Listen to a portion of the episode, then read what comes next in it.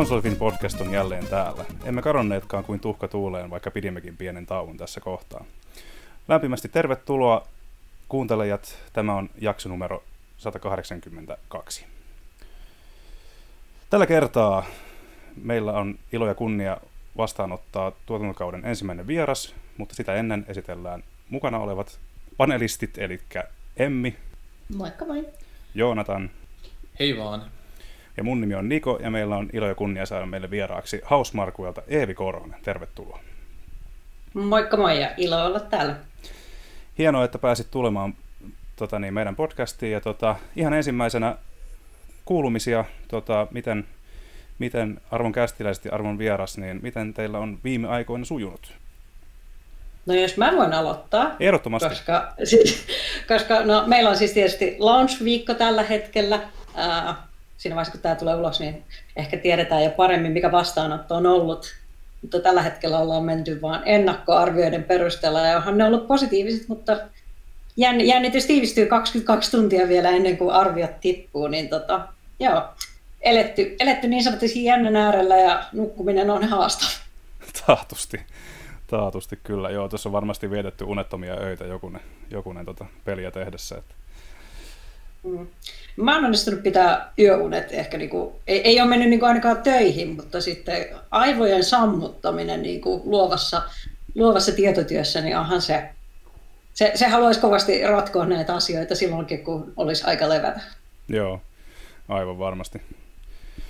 Tota, mitäs, mitäs muilla sujuille, sujui, on sujuillut? Kyllä kun osaan puhua. Hyvin Ihan hyvin. No niin, eteenpäin. Ei vaan. tota,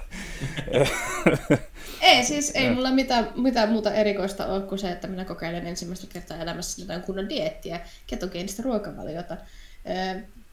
Okei, vielä sujuu ihan hyvin, mutta voin päivittää tilannetta seuraavaan jaksoon mennessä. okei. Kyllä, kyllä. Niin kuin ruokapäiväkirja tai jonkun muun muodossa. Maybe. Maybe, maybe. Mitäs Joonatan? Mites tässä? Mä olen iloinen siitä, että uh, noi elokuvateatterit alkaa aukea taas viimein. Että olen nyt tällä viikolla päässyt jo neljä kertaa elokuviin. Enimmäkseen lehdistönäytöksiin, mutta niin, niin, ensi viikollahan varmaan jo julkisiinkin näytöksiin sitten. Jaa, okei, mahtava homma. Joo, kyllä se pikkuhiljaa alkaa avautumaan sekin maailma taas. Joo, se, se oli yllättävän, yllättävän tota, tunteellinen fiilis, kun siitä on kuitenkin kahdeksan kuukautta kohta, kun on päässyt teatteriin. Mm, Niin tota, kyllä siinä oli, oli vähän aikaa semmoinen olo, että ai hitsi, ne oli ikävä. joo, aivan taatusti. Me päästiin niin kuin, olikohan se elo, viime vuoden elokuussa kat, käytiin katsomassa toi Tenet ja se oli niin kuin siinä, että tota, ei se ihan turhan, turhan yleistä ole tässä ollut. Että eloku, viime vuoden elokuussa oli vielä suhteellisen hyvä tilanne käydä, mutta kans Mä mietin, että muistaisin, että mulla olisi viime, viimeisin elokuva, minkä mä näin teatterissa, niin oli Parasite. okei, joo. Se taisi olla viime vuoden alussa, oliko, muistanko oikein? Joo, se oli Suomessa silloin. Joo, kyllä. Mä en edes muista, minkä leffan mä kävin katsoa viimeksi, mutta en mä ole niinku varmaan välttämättä edes 2020 ehtinyt leffoihin. Mm. Niin tästä alkaa olla kaksi vuotta kohta. Joo. Aika rientää. Tota, mitäs minä, minä höpöttelen täältä Tuusulan residenssiltä. Meillä oli tuossa juuri muutto ja tämä viime kuukausi on ollut aika, aika tota, raskas prosessi muuttaa länsirannikolta tänne Etelä-Suomeen, mutta nyt alkaa olla pikkuhiljaa voiton puolella, niin tota, ehkä tässä taas pääsee tämmöiseen, niin kuin, tämmöiseen niin kuin kunnon mielentilaan taas tämän, tämän pelimaailmankin osalta. Tota, joo, mennään, ennen kuin mennään tuohon, mitäs, mit- ennen kuin mennään tuohon katsottuihin ja pelattuihin tässä poikkeuksellisesti heti jakson alkajaisiksi, niin Eevi, kerrotko vähän kuka oot ja mistä tuut ja mitä Hausmarkuilla teet? Joo. Eli tota, mun tittelihän siellä on Senior Narrative Designer, eli vanhempi narratiivinen pelisuunnittelija. Mm. Ja tota, on ollut pelialalla nyt, äh, tämä on mun kymmenes vuosi itse asiassa. 2011 aloitin. Joo, ja tota, aloitin, aloitin tota, pelisuunnittelijana ihan tavallisena, semmoinen, joka suunnittelee featureita, featureita ja kirjoittaa dokumentaatiota niihin. Mutta sitten tota, ää, pääsin, pääsin Remedylle 2014 töihin ja siellä sain tavallaan tehtyä lateraalin siirron uh, tänne narrative designin puolelle, joka oli siinä vaiheessa vielä vähän semmoinen niin mä muistan, että se oli vähän vielä semmoinen niin uudempi juttu, että narrative designerit oli siinä vaiheessa ehkä niin kuin trendaamassa, että ymmärrettiin, ymmärrettiin sen niin kuin duunin arvo ja niin kuin, meillä ei tainnut itse asiassa olla Remedillä, ei ollut virallisesti narrative design titteliä ennen edes Quantum Breakia. Mm. Ja Quantum Breakissakin se toimii ehkä vähän eri lailla.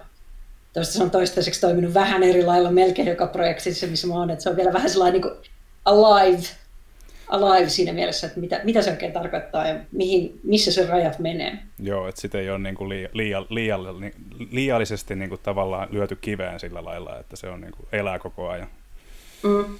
Ja siihen, musta tuntuu, että siinä riippuu mun oma teesi, kun mä oon jutellut äh, kollegoille, niin tota, teesi on siihen vaikuttaa hyvin paljon, että mistä päin sä lähestyt tota, niin kuin narratiiveja, että mun nykyinen pomo Gregory Louden, joka on niin kuin narrative director, niin kuin hän tulee VFX-puolelta. Mm. hän, hän oli itse asiassa tekemässä Gravityin ne Oscar-voittavia VFXiä, mikä on, että meillä on Oscar-voittajia tiivissä, okay. mikä on aika siistiä. Kyllä. Niin tota, hän, hän lähestyy sitä hyvin semmoista sinemaattisesta näkökulmasta, että hän, hän näkee sen vähän ehkä sellainen niin semmoisena editoijan, editoijan näkökulmasta ja miettii paljon niin kuin kamerakulmia ja että miten tavallaan se tarina näkyy siinä esimerkiksi, että hahmon vaatteet kuluu ja likaantuu uh, sitä mukaan, kun mennään pidemmälle. Kun taas sitten mulla on ex-kollega sieltä Remediltä, uh, Brooke Max, niin hän tulee enemmän semmoisesta niin kirjallisesta taustasta. Ja hän miettii sitten paljon enemmän esimerkiksi, että miten, mikä on tämä hahmon kaari, mitä mm. nämä muut NPCt niin edustaa,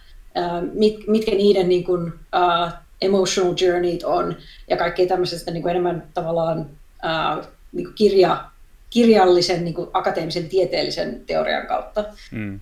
Ja mä taas sitten, koska mulla on pelisuunnittelijatausta, niin mä lähestyn hyvin paljon ehkä niin kuin, tämmöisen niin kuin mekanistisen tai systemaattisen ajattelun kautta, että niin kuin, mitä on raha tässä pelissä, mm. niin kuin, mistä sitä saa, onko, onko se järkevää, onko se kuinka harvinaista tämä raha ja sen sellaisia asioita. Joo, tuossa on varmasti niin kuin, tosi, tosi, tosi tavallaan niin kuin laajalla skaalalla pystyy ammentaa sitten, ammentaa sitten noihin niin kuin, peleihin, mm. peleihin tuon kautta kyllä, että kuulostaa hienolta. Mm. Tota, niin, se on todella, todella jännittävää ja mun niin suosikki duuni maailmassa. Ihan taatusti joo. Kyllä, kuulostaa, kuulostaa lo, makealta. Tota, tota. Joo, pakko, pakko kysyä tähän väliin vielä, ennen kuin Returnalista puhutaan enemmän, niin tota, kun olet nar, uh, senior narrative, narrative designer, niin, niin tota, olitko Remerin aikoina paljon Sami Järven opeissa? Joo, siis tota, Controlin aikoihin tota, oltiin, oltiin siis samassa projektissa siihen aikaan. Mm. Tavallaan Sami on ehkä just enemmän sitten taas creative director, että se huitelee siellä niin kuin yläpilvessä, mitä tulee niin kuin konseptitasolla, että Joo. Ää, lentelee, lentelee korkealla ja pitää, pitää silmällä kaikkea, mitä Remedy tuottaa. Mm. Mutta joo, olisi, olisi kyllä, muistan sen ekan kerran, kun pääsin niin kuin Samin kanssa, meillä oli one-on-one ää, tota, semmoinen design-miittari, ja mä pääsin esittämään mun ajatuksia, mm. niin olihan se kyllä vähän siis semmoinen hetki, että Sami Järvi mm. kuuntelee mun ajatuksia.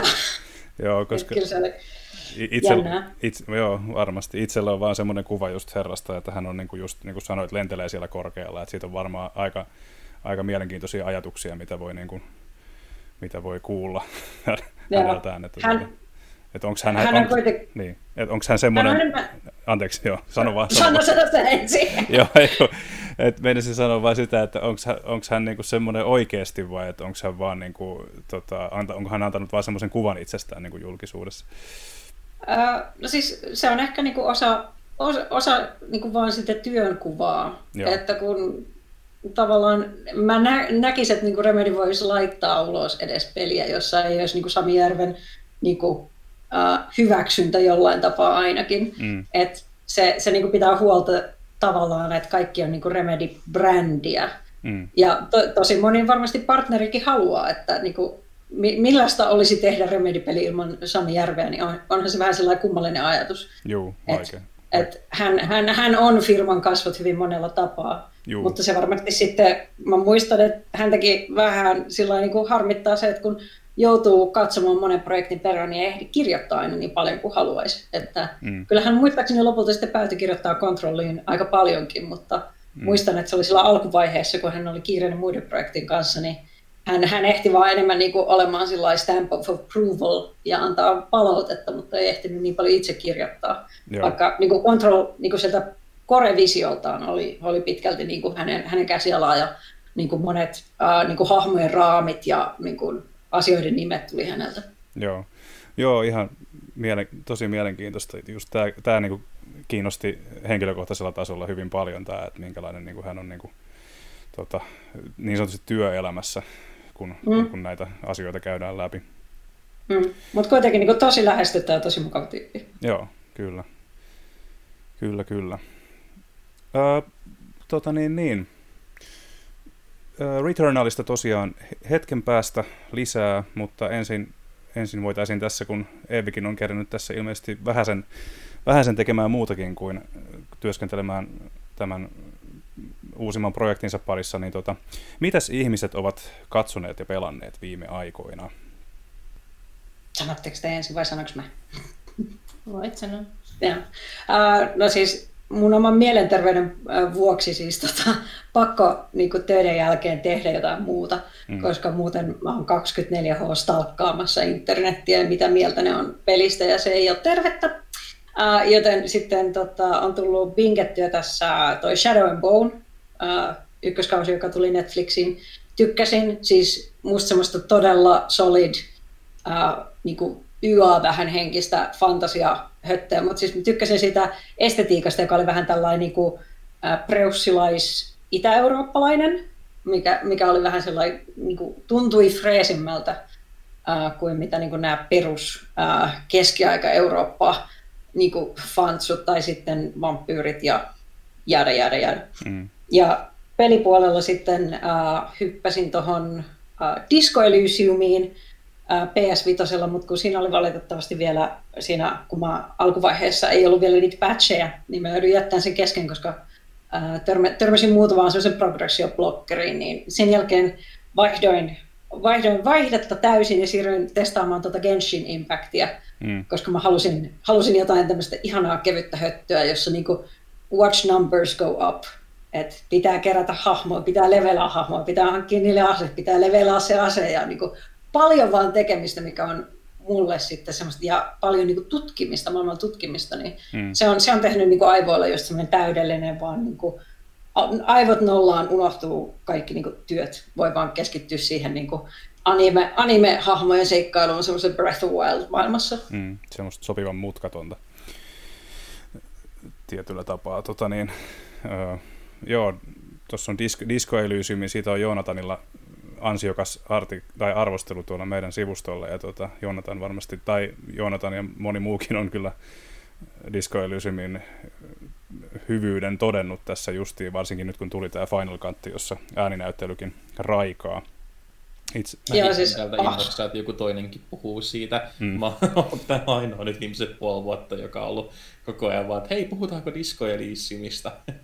Oh, mä, mä en ole vielä pelannut sitä loppuun asti, ettei spoilereita, mutta siis oh, se on, niin kuin narrative designerinahan mun, mun pitää vaan niin kuin itkeä ja ruoskia itseen, että miksi en ollut tekemässä tätä, miksi en keksinyt, ja siis onhan se, se on niin kuin narratiivisella tasolla niin kuin aivan huippuluokan suoritus niin kuin innovaatiota innovaation päälle. Että mm. Joo, mulla on, mulla on tausta, tausta käsikirjoittajana ja kirjoittajana ja mä oon ollut sama, samassa raipassa kiinni, että miten mä en ollut tässä mukana.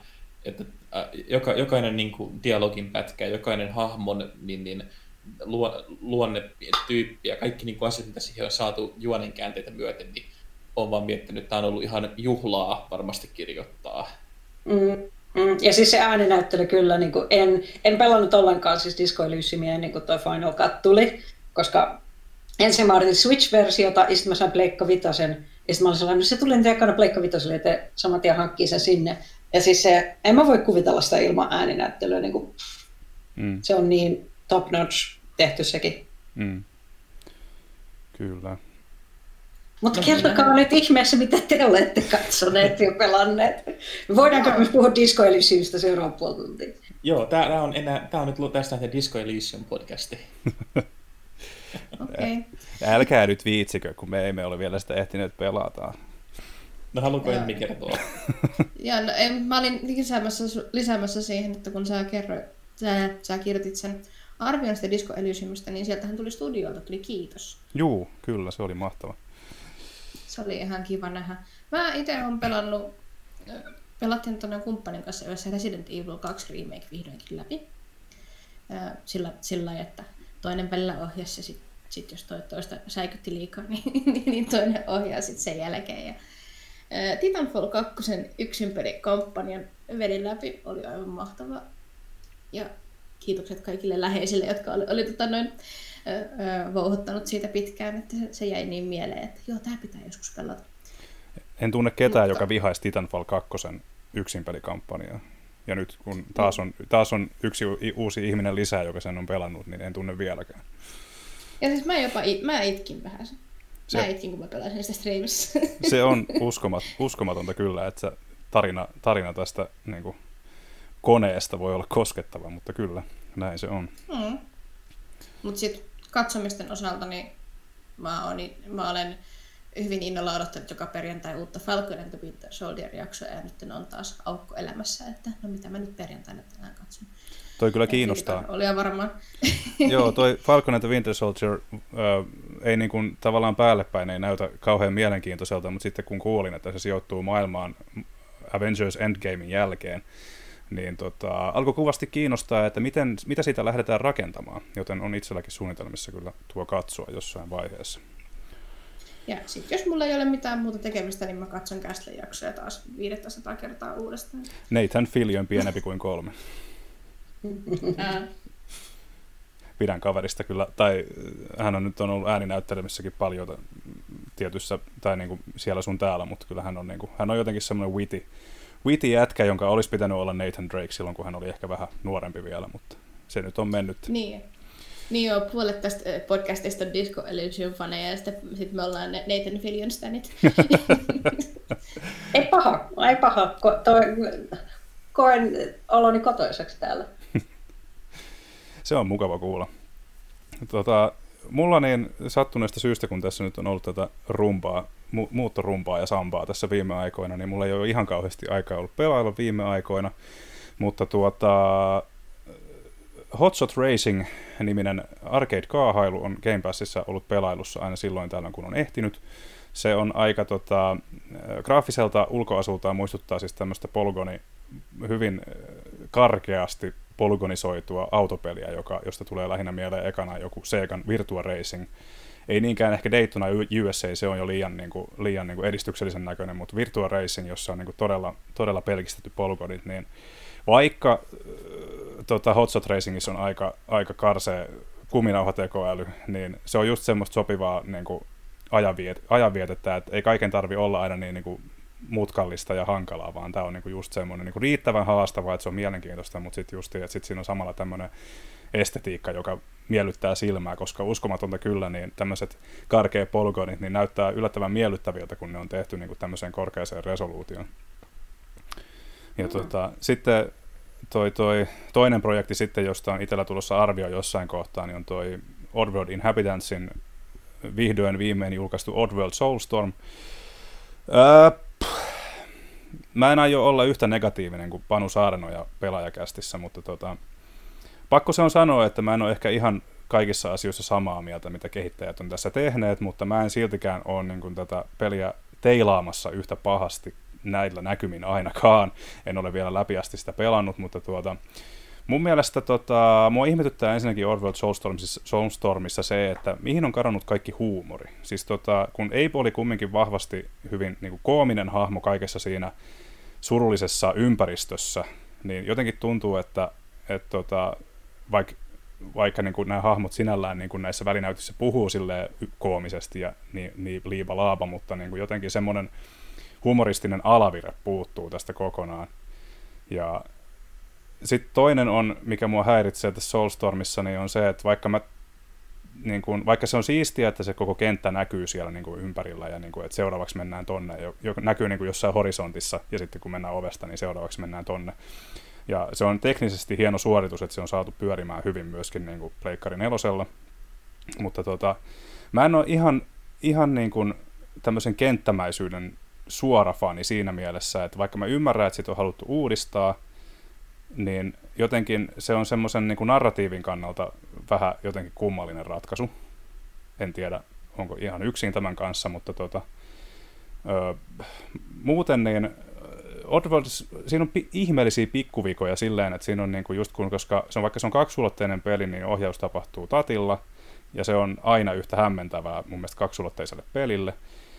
Ö, virheitä sattuu tästä syystä, eli kontrolleista johtuen jonkun verran, ja, ja sen lisäksi niin kun, tämä viimeisin buildi on vieläkin jo vähän buginen, joten sekin niin kun, saattaa tuoda oman lusikkansa soppaan siinä kohtaa, mutta öö, muuten niin ihan ok jatkumoa sarjalle, mutta en tiedä, en tiedä onko hivenen, hivenen pettynyt, pettynyt. En osaa sanoa vielä tarkalleen, koska en tosiaan niin kuin sanoin, en ole lopussa, mutta, mutta tuota, ehkä vähän haalea maku on tähän mennessä ollut. Onko muilla ollut aikaa kokeilla Oddworldia?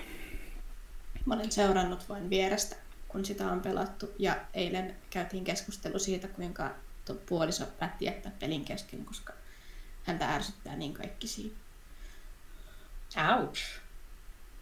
Mä olen kanssa pelaillut ja aika pitkälti samoilla linjoilla Nikon kanssa, että uh, mä en tiedä miten paljon se on se nostalgia, mikä vaikuttaa siihen, koska jatkuvastihan sitä vertaa siihen peliin, mitä tuli pelattua 20-25 vuotta sitten. Mm. Uh, mutta että en ole itsekään täysin vakuuttunut. Mä pidän monista kohdista hyvin paljon, mutta mä koen, että tuossa on hirveästi myös semmoista, mikä tuntuu hukatulta mahdollisuudelta. Mm, se on just, just hyvin sanottu kyllä.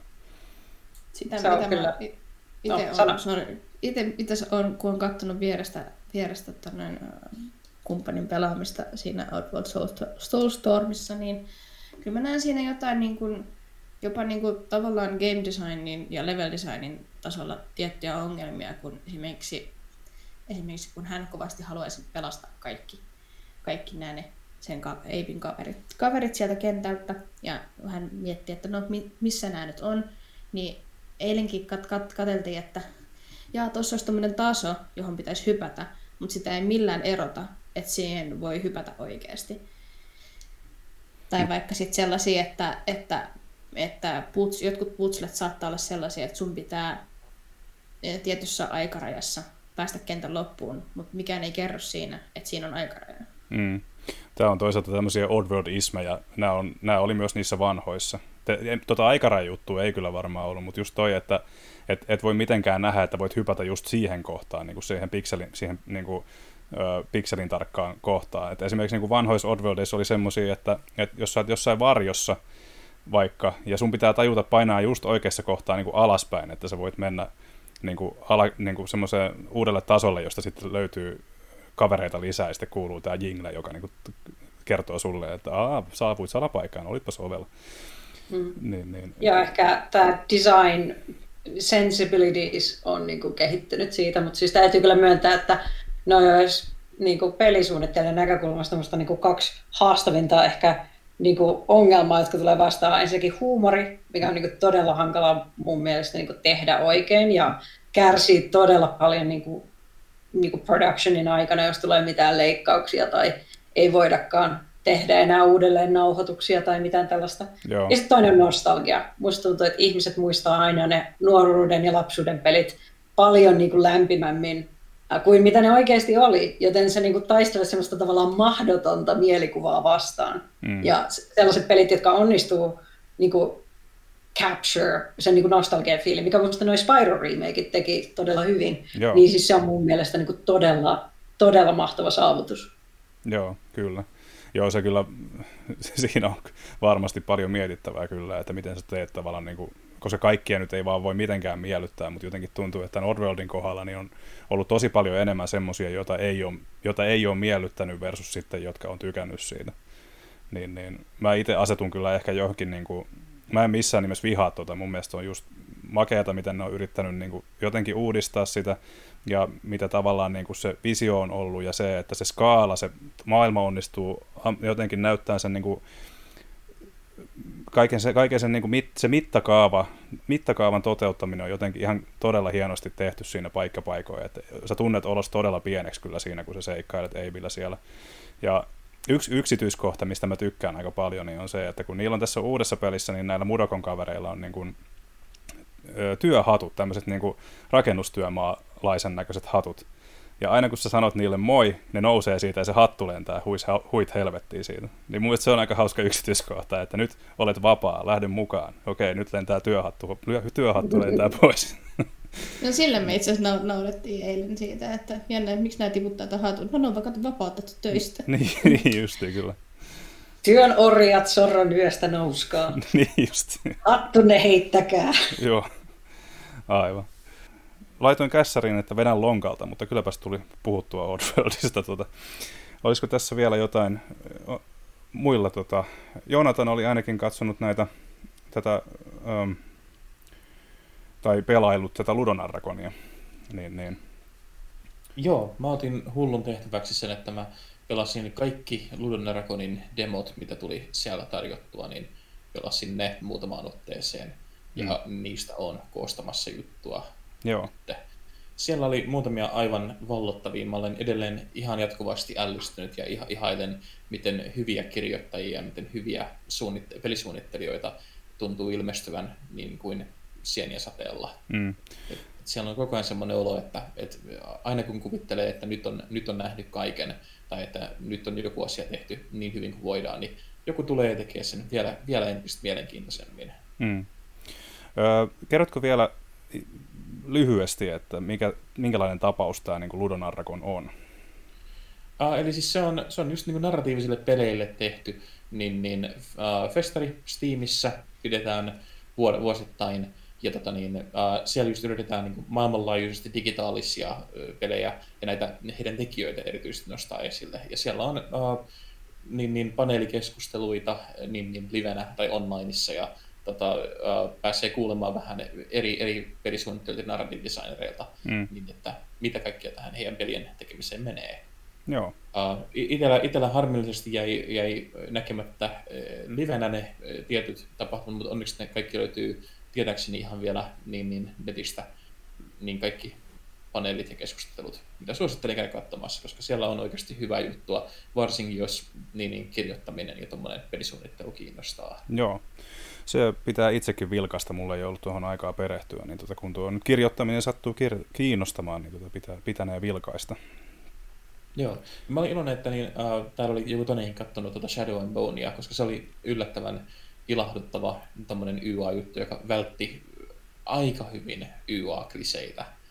Uh, mua ehkä häiritsi siinä se, että se B-tarina oli huomattavasti kiinnostavampi kuin se niin kuin A-tarina.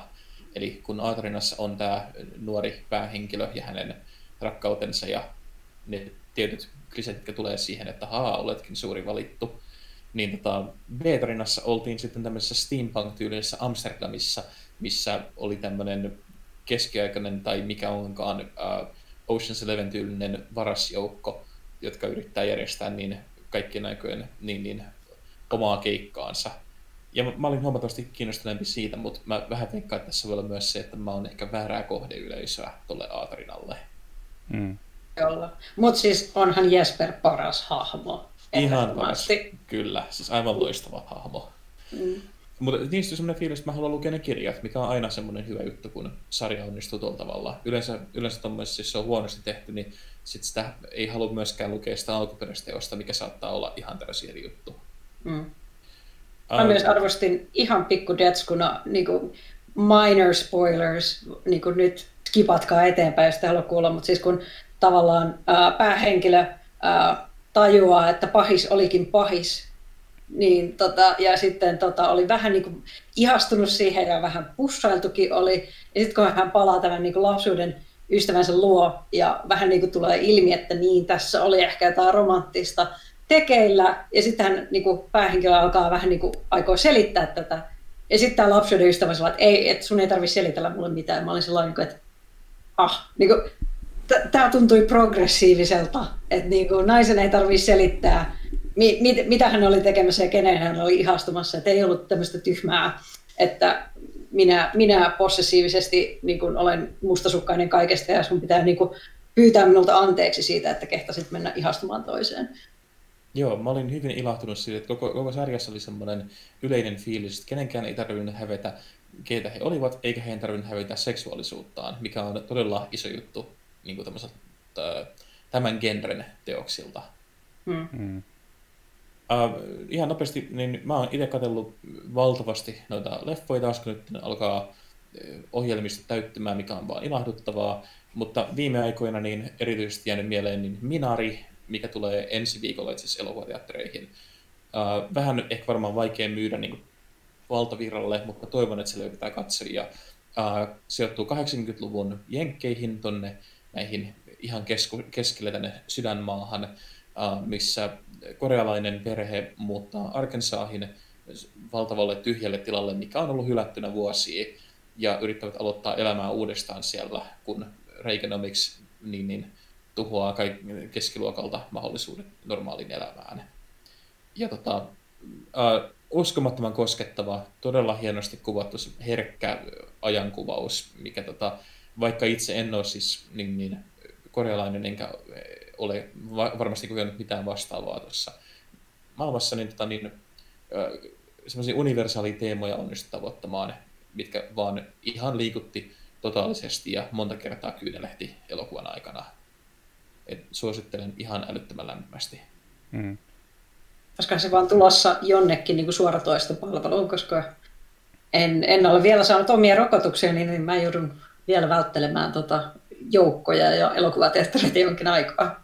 Ymmärtääkseni on tulossa suoratoistopalveluihin, mutta ihan tarkkaa aikaa ei ollut vielä. Et se on nyt niin kuin ainakin, se on Jenkeissä se löytyy Amazon Primeista, niin mä en olisi yllättynyt, jos se tulisi meillekin Amazon Primeen sitten niin tässä kesän aikana.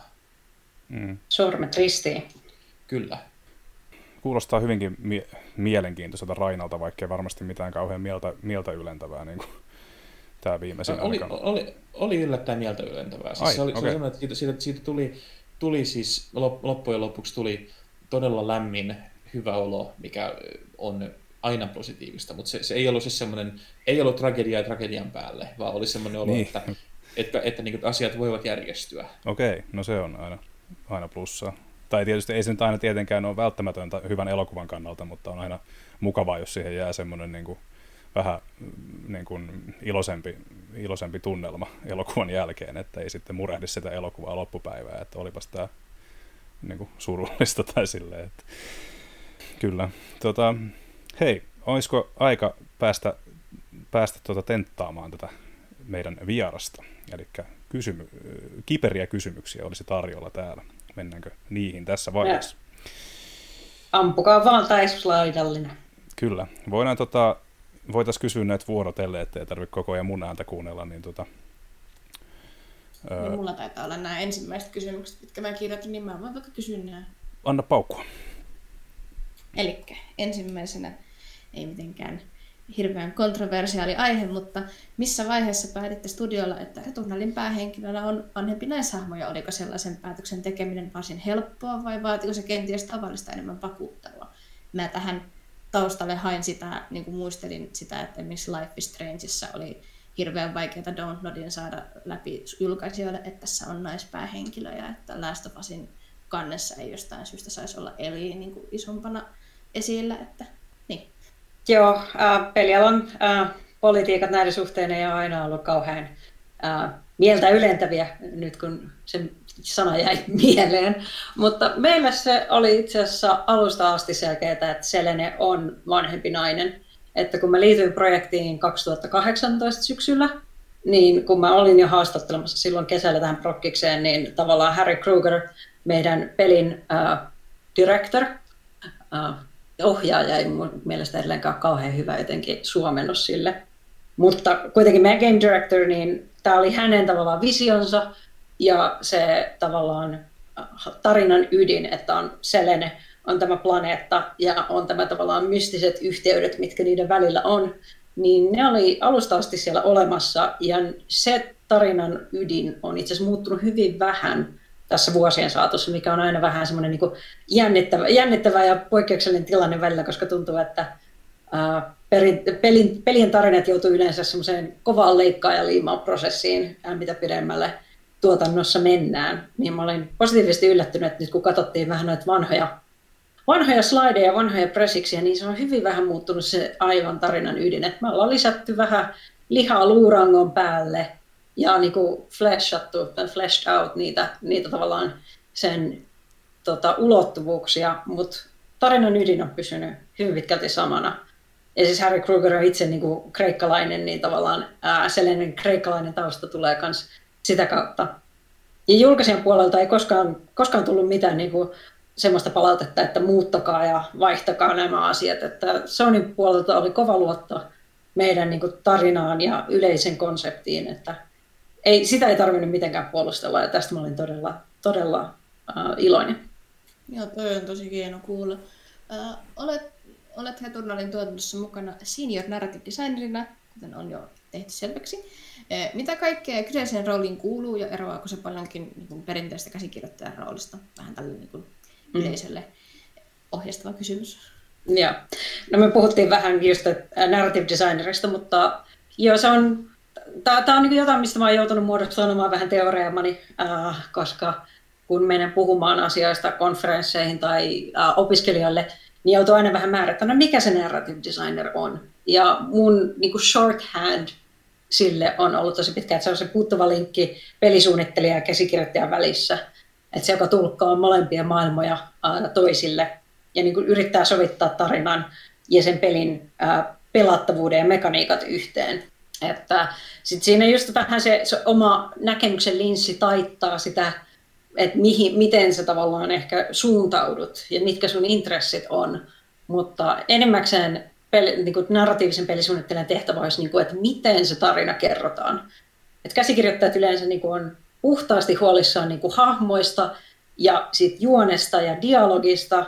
Ja sitten niin kuin sanotaan, että tämä olisi niin käsikirjoittajavetoinen projekti, niin sitten narrative designer ottaisi sen ja miettisi, että no miten me kerrotaan tämä, että käytetäänkö me katskeneja esimerkiksi, vai yritetäänkö me tavallaan skriptata tämä niin, että niin tämä keskustelu tapahtuu samalla, kun hahmot kävelevät, kävelevät paikasta A paikkaan B ja niin pelaaja voi lähteä siitä huitelemaan ja ehkä sitten palata? Ja pitäisikö sen keskustelun sitten jatkua saamattomasti vai pitääkö siihen laittaa jonkinlainen interrupt-järjestelmä, ja se on niin kuin tavallaan se siinä välissä, että tulkkaa designia sinne tarinan suuntaan ja tarinaa sitten designin suuntaan. Ja pitäisi huolta, että ei tule sitä ludonarratiivista dissonanssia, mikä on meidän suosikki bassana, eli siis sitä, että tavallaan peli, peli ja tarina eivät, eivät kerro samaa, niin kuin niissä ei ole sama lanka, että karkein esimerkki ludonarratiivisesta dissonanssista voisi olla se, että peli sanoo, että sä oot pasifisti,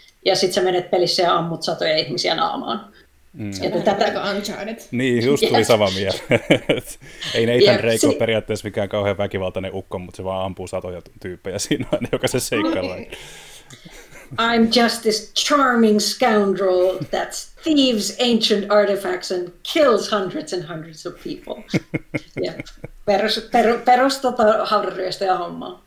Kyllä. Mm. Mutta mutta jo niin kuin oma, oma rooli tässä, mä olin ensimmäinen niin narrative-tiimin jäsen, joka palkattiin, joten mä, mä sain just sellainen tehtäväksi vähän niin kuin kirjoittaa auki, että miten, miten tämä alienien maailma toimii ja mit, mitkä olisi niitä meidän tarinankerrontametodeja. Ja aika pian mun jälkeen palkattiin toi äh, mun pomo Gregory Louden, jonka kanssa me tehtiin yhteistyötä kanssa jo Remedy-aikoina.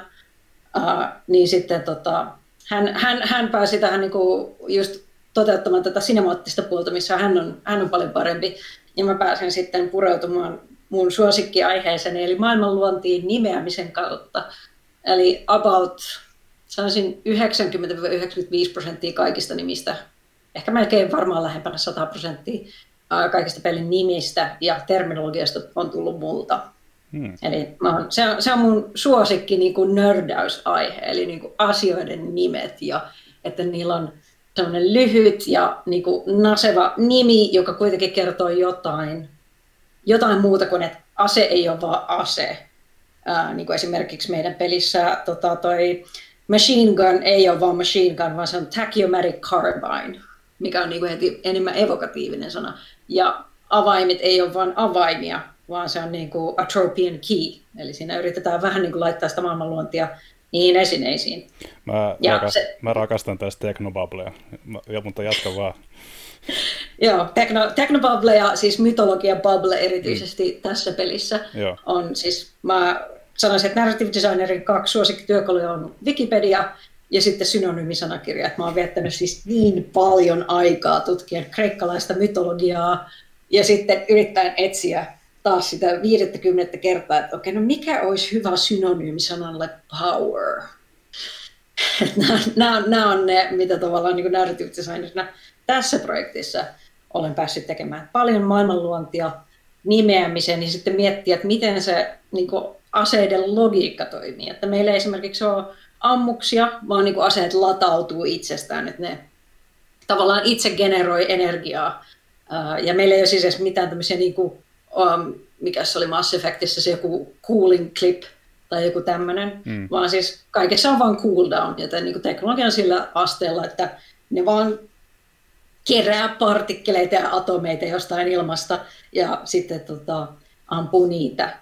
Tai sitten mun suosikit on ollut noin biologiset aseet, äh, jotka on siis niin, kuin, niin, kuin, niin, kuin niin geneettisesti mutatoituja olioita, että tavallaan ne niin kuin generoi niitä, mitä sylkeä ja luu, äh, sahoja, mitä ne ampuu niin, kuin niin semmoisella vauhdilla, että niiden niin kuin metabolismi on niin kuin aivan, aivan viety äärimmilleen. Ja niin kuin vähän se tota, pelin, jos menee lukemaan niitä databank-entryjä, mitä olen osittain myös kirjoittanut, niin se vihjaus on, että nämä aset mahdollisesti jopa pystyy jostain syystä edelleen niin kuin jollain tavalla tuntemaan asioita, mikä tekee siitä musta taas sitten ihana semmoista kauhu, kauhutason kamaa.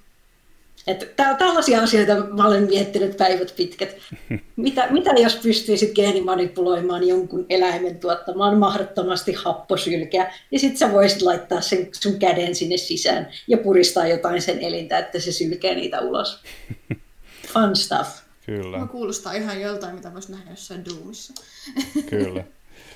Mutta vielä viimeinen muulta, että tämä on, vähän, tää on sitten vähän kupsumpi kysymys, mutta tänne, satutko tietämään, kenen käsiala on teidän päähahmonen ulkonäkö, ja onko ihan sattumaa, että hän muistuttaa yllättävän paljon meidän konsolifinin uutispäätoimittajaa? Siis tietysti me ollaan niin isoja faneja, että me pöllittiin hänen ulkomuotonsa. Ei siis tota, äh, hänen ulkonäkönsä itse perustuu semmoisen näyttelijän kuin Anne Bayer, Beuver.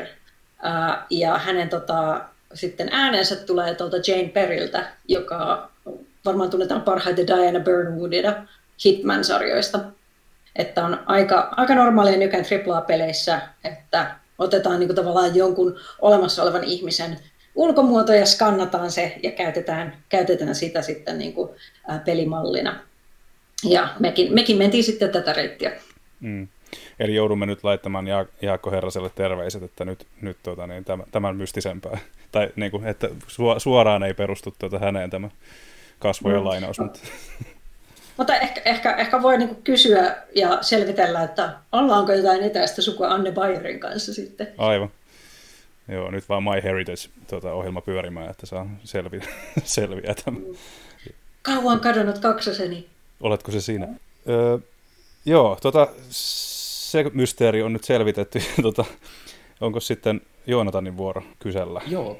Tuossa aiemmin puhuttiin, sä mainitsikin tuossa, kun puhuit, että, niin, uh, että yksi näitä niin kuin, vaikeuksia on just se selvittää, että, niin kuin, että miten dialogit jatkuvat, jos pelaaja lähtee kävelemään vaikka poispäin. Ja kun Returnal on kuitenkin roguelikea, niin ainakin muistuttava, roguelike saattaa olla genreltäänkin, niin Uh, miten sellaisessa lähtee lähestyä tarinankerrontaa ja mitä vaikeuksia tuo niin pelaajan kanssa kommunikointiin, kun jokainen pelikerta voi olla erilainen ja se voi olla nopeastikin ohi?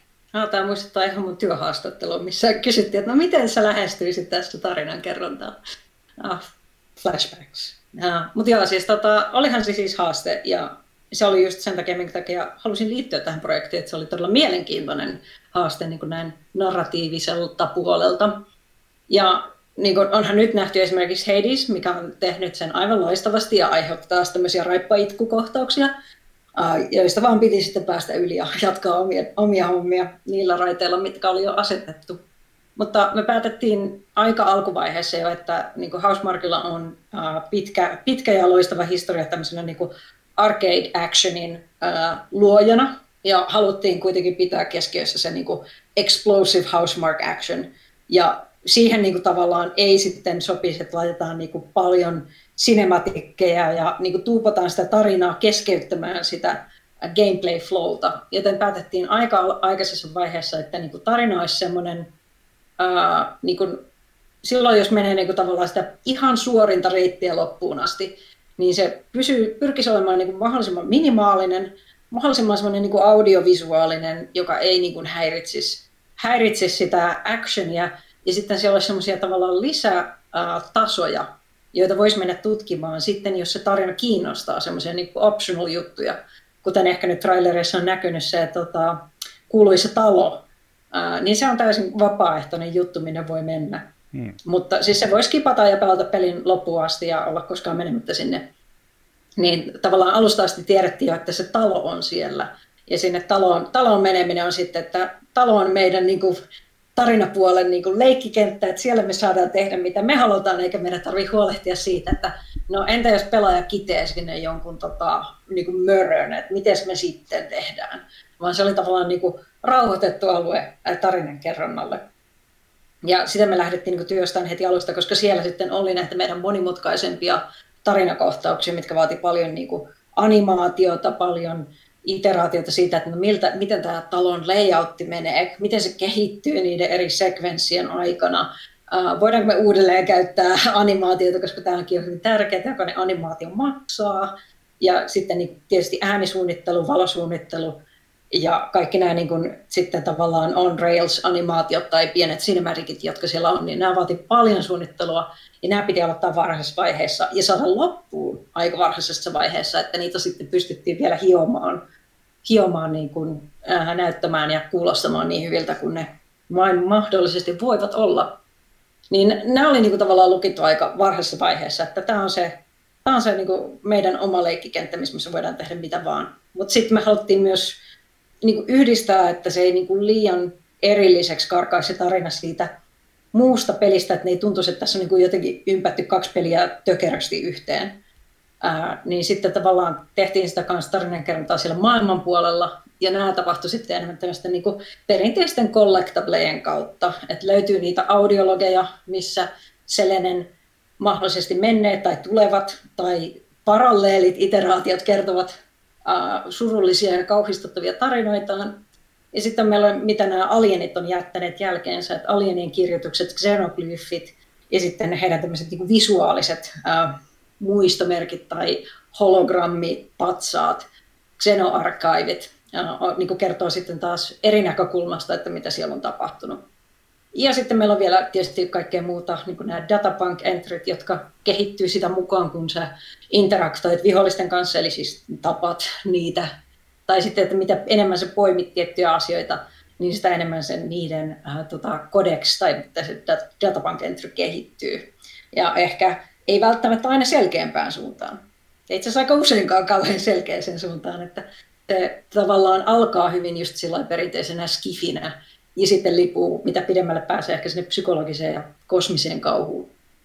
Ja yksi, yksi tavallaan tarinankerran muoto, mikä tuli aika myöhäisessä vaiheessa, eli vasta viime vuonna, että meillä oli periaatteessa tarkoitus, että Selene olisi niin mykkäprotagonisti, hyvin tämmöinen Gordon Freeman-mainen, mutta sitten tässä alkoi tulla sitä dissonanssia, että no, jos on mykkä, niin miksi on ottanut nämä audiologit, että miksi se ei niin puhu muuten. Että se alkoi olla se alkoi olla vähän outoa, ja me oltiin alun perin tehty se päätös sen takia, että yritettiin pitää se tarina mahdollisimman niin kuin, ää, tuotannon kannalta nopeana ja helppona tehdä, koska meillä oli aika pieni tiimi ja vielä piene, pienempi narrative-tiimi. Niin ei haluttu tavallaan yrittää haukata liian iso palaa ja päätyy, päätyy just sellaisiin tilanteisiin, että kun voice over lineit, jotka niin kuin tulee, kun hahmo törmää johonkin ja sitten sanoo jotain ääneen, niin niissä on näitä monia, monia edge caseja, että no entä jos sä törmäätkin, juokset täysillä ja törmäät kombattiin. Entä jos tämä voiceover line tulee ja sitten tulee seuraava niin kuin huone, joka on suflattu siihen, sielläkin on audiologi, ja nyt kaksi audiologia pyörii samaan aikaan, ja entä jos voiceover line ja audiologi alkaa pyöriä samaan aikaan, ja niin kuin se varsinkin niin kuin roguelike-pelissä, kun sä et voi tarkalleen tietää, että missä järjestyksessä pelaaja kohtaa nämä asiat, ja minne se menee siitä, niin voiceover lineit on itse asiassa hyvin semmoinen niin riskaapeli valinta, koska ne voi koko ajan keskeytyä ää, kaikesta. niin me päätettiin sitten kuitenkin viime hetkellä, eli viime vuonna, niin kuin tämä, tämä oli tuotannon kannalta viime hetkellä, ää, lisätä, lisätä ne. Tämä oli, tämä oli Gregin idea ja loppujen lopuksi olen kyllä täysin sitä mieltä, että se kannatti, ää, kannatti koska niin kuin nyt kun on pelannut sitä peliä ää, ilman sitä voiceoveria ja sen voiceoverin kanssa, niin se saa ihan erilaisen fiiliksen Seleneen hahmona. Ja siitä ei, siitä ei tule niin kylmä ja etäinen, koska, koska Selene kanssa tunnistaa, että hän on siinä luupissa ja hän tiedostaa sen ja hän muistaa asioita, niin se auttaa myös ehkä pelaajaa sympatisoimaan sitä tilannetta ja niin kuin ole, olemaan siinä samassa veneessä Selenen kanssa. Ja se, että Selena pääsee niin kuin sanomaan ääneen, että tämä on aika hirveetä, mutta niin kuin, uh, fuck it ja sisulla eteenpäin, Voi. niin musta niin kuin luo paljon, paljon paremman yht, emotionaalisen yhteyden siihen hahmoon. Niin, että tämä on kyllä aivan perseestä, mutta voisi se olla huonomminkin. niin kuin, että jos ei tästä kerta kuolemallakaan pääse, niin ei kai tässä sitten mitään, että eteenpäin, hmm. sanoi mummo hangessa. Kyllä. Se on kiva, että sä mainitsit tuon talon, koska halusin siitä kysyä just, että tämä pelihän vaihtelee, että jos menet sinne taloon, niin sehän menee ensimmäiseen persoonaan. Uh, minkälaisia haasteita niin, niin se tuo, kun vaihdetaan kolmannesta persoonasta ensimmäisen persoonaan ja yritetään silti kertoa sitä samaa tarinaa, niin miten sen tarinan kerronnan kanssa, minkälaisia haasteita se tuo, vai tuoko ollenkaan? Joo, siis oli, oli siinä paljon haasteita. Siis ihan vaan, että saadaan se smooth transition siitä kolmannesta ensimmäiseen että kun se astuu siitä ovesta läpi, niin siis oh, meidän cinematic designeri, animaattorit on saanut hinkata sitä niin kuin paljon, paljon, paljon, ja siis sitten se niin kuin perspektiivin muutos tavallaan aiheuttaa myös sen, että ää, esimerkiksi niin kuin kolmannessa persoonassa ovien pitää yleensä olla paljon isompia, koska sun pitää pitää huolta, että tavallaan pelaaja ja kamera mahtuu siitä läpi, kun taas ensimmäisessä persoonassa niiden pitää olla vähän niin kuin normaalikokoisia, koska hahmo on kamera. Niin sitten meillä oli alussa tosi paljon hankaluuksia ihan vaan siis saada se ovi tuntumaan oikean kokoiselta. Mä muistan, että siis nyt tämä ovi on liian iso, nyt tämä on liian pieni. Ja se oli semmoinen niin kuin Liisa ihmemaassa tilanne, että minkä kokoinen tämä hahmo on, minkä kokoinen tämä talo on, kun niin kuin se ovi ei jotenkin onnistunut olemaan oikean kokoinen niin kuin missään vaiheessa. Mutta äh, sitten se niin kuin, päätös kanssa siitä, että se on niin kuin ensimmäisessä persoonassa, oli, oli kans aika varhaisessa vaiheessa tehty. Ja se minusta niin kuin auttoi tuomaan sitä äh, vähän niin kuin intiimiyttä ja myös sitä kummallisuutta, että se yhtäkkiä vaiheet kolmannesta persoonasta ensimmäisen persoonan, niin yhtäkkiä ehkä tuo pelaajallekin vähän semmoisen, mitä nyt tapahtuu, että minne menee kaikki mun hudit, minne menee mun hela, minne menee mun kartta, missä mä olen, mitä mä voin tehdä, kun kaikki ne normaalit indikaattorit siitä, että miten mä menestyn tässä pelissä, kaikki ne vinkit, kaikki se niin kuin quest objektiivimarkkerit katoaa, niin tavallaan haluttiin luoda semmoinen niin kuin, vähän, vähän just pelottavaa, vähän, vähän niin kuin semmoinen niin kuin disorienting fiilis siitä, että niin kuin mikä tämä talo on ja miksi, miksi tavallaan niin kuin tämä näyttää ja toimii eri lailla. Et me ei haluttu tavallaan antaa sille välttämättä semmoista niin kuin samanlaista realiteettia, että se tuntuu ehkä vähän unenomaisemmalta kuin se loppupeli.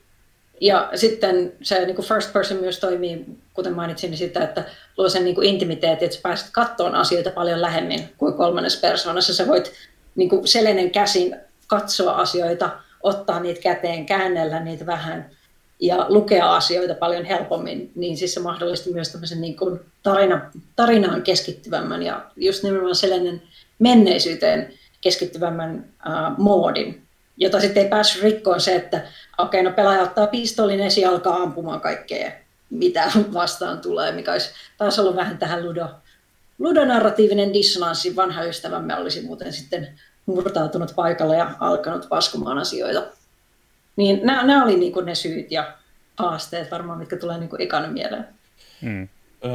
paikallisena historian nörttinä mä olen ollut jo täällä ihan luonut salaliittoteorioita ja ollut ihan innoissani en, nyt kun noita trailereita alkanut tulemaan. Mutta niin heti ekana, kun uh, Atroposhan tulee kreikkalaisesta mytologiasta, jossa hän oli yksi näistä kolmesta kohtalon ja elämän jumalista. Uh, Selene taas muutakin kuin hyvä sanonta Arktikan biisi, niin on taas kuun jumala ja, ja hänen rakkaus kuolevaisen Endymienin kanssa tuntuu heijastuvan hieman ainakin trailerissa. Ja hyvä, kun sä mainitsit noita tarinoita hänen menneisyydestään, niin miten paljon mytologia vaikuttaa tuohon tarinaan ja miten paljon mä uskallan niin, niin, luulla tietäväni ainakin jotain siitä, mihin se tarina menee näiden perusteella? No siis me ollaan todellakin äh, ihan tietoisesti pohjattu paljon, paljon nimiä, paljon äh, referenssejä kreikkalaiseen mytologiaan. Ja niillä, niillä on tarkoituksensa, mutta ei tarkoita välttämättä, että me seurataan ihan täysin one-to-one uh, kaikkia, kaikkia merkityksiä ja kaikkia tarinoita, varsinkin kun mitä tulee kreikkalaiseen mytologiaan ja sitä taustatutkimusta tehne, tehdessäni, niin tuntui, että muinainen mytologia kärsii myös aika paljon siitä, että no, olihan siis niin kuin tämä tarina attribuoitiin, että Selene teki sen, mutta toisissa tarinoissa se oli attribuoitu toiselle. Ja tässä on saattanut tapahtua jonkinlainen fuusio, kun nämä kaksi muinaista jumalaa onkin yhdistetty. Joten niin kuin se, että mitä, mitä joku jumaluus teki ja mitä, mitä, minkä jumaluus hän oli, oli, myös semmoinen, niin kuin, että no, tässä on niin yksi tarina, joka tavallaan sopii tähän, mitä me haetaan, mutta sitten tässä on myös aika paljon asioita, jotka ei sovi. Niin ei me olla sillä oltu ihan historiallisen tarkkoja siitä kaikesta, ja sitä on niin mahdotontakin ottaa sitä kaikkea, mitä joku yksi jumaluus edustaa. Mutta ehkä niin kuin sanotaan, että niin kuin ne pääpiirteisemmät asiat ollaan pyritty laittamaan sillä kohdilleen. Ja tässäkin taas on se, että niin kuin Selene on, äh, Selene, jonka sukunimi on Vassos, niin tota, on, on tarkoituksella myös niin kuin kreikkalais-amerikkalainen äh, tavallaan kansallisuudeltaan. Että, että tämä on myös tavallaan hänen historiaansa siinä mielessä, että hän, hän, hän, hänkin itsekin on kiinnostunut kreikkalaisesta mytologiasta in-game. Se on makea kuulla. Mä ainakin itse olen noista ihan, ihan niin, niin pöpinä ja iloinen, että tällaisia nähdään peleissä entistä enemmän. Toinen on sitten, että tuossa on vähän sivuttu jo aihetta, mutta minkälaisia niin muita esikuvia oli? Että, että sen ohella, kun on tätä mytologiaa, niin käytitte sitten jotain, niin kuin, katsoitteko jotain tiettyjä niin kuin elokuvatyylejä tai kirjoja tai vastaavia, mitkä niin kuin, ruokki tätä uh, henkilökohtaista historiaa sekoitettuna tähän niin, niin time loop-tilanteeseen? Siis kyllähän me aina, aina pelejä tehdessä me niin otetaan uh, inspiraatiota niin monista monista lähteistä. Et, uh, se, mitä me ollaan niin tavallaan art-puolella, niin kaikkihan on sillä että Geiger ja Alien tyyli, aina kun yrittää tehdä jotain vähän semmoista johtomaista röpelöistä arkkitehtuuria, jos on vähän semmoista orgaanista fiilistä. Mutta meillä oli myös aika paljon taidepuolella inspiraatiota, inspiraatiota semmoista puolalaistaiteilijasta, kun nyt mä todennäköisesti murhaan sen nimen, mutta oliko se Beksinski, ää, joka myös tekee tämmöistä hyvin niin kuin kosmisen kauhun ää, kaltaisia, hyvin semmoisia niin tortured ää, beings ja niin kuin kosmi, jotenkin sellainen niin massiivisen skaalan arkkitehtuuria. Niin siitä, siitä me otettiin paljon niin kuin art style-puolella mm. inspiraatiota.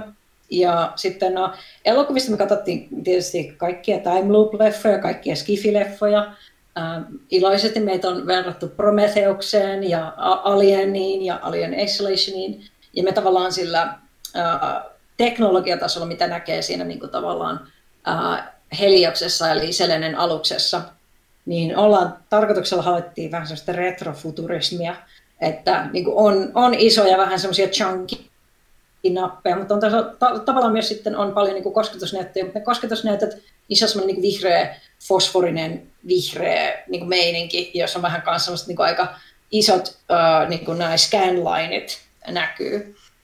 Et ei haluttu tavallaan sitoa sitä mihinkään tiettyyn ajankohtaan, että missään ei lue, että nyt on vuosi 277 ja on tammikuun 23. kello nää, vaan haluttiin lä- vähän luoda semmoinen niin ajaton unenomainen paikka, mikä voisi sijoittua vähän sinne, vähän tänne. Et se, se on tarkoituksella vähän niin kuin mystinen se, se ajankohta, mihin se sijoittuu. Mm.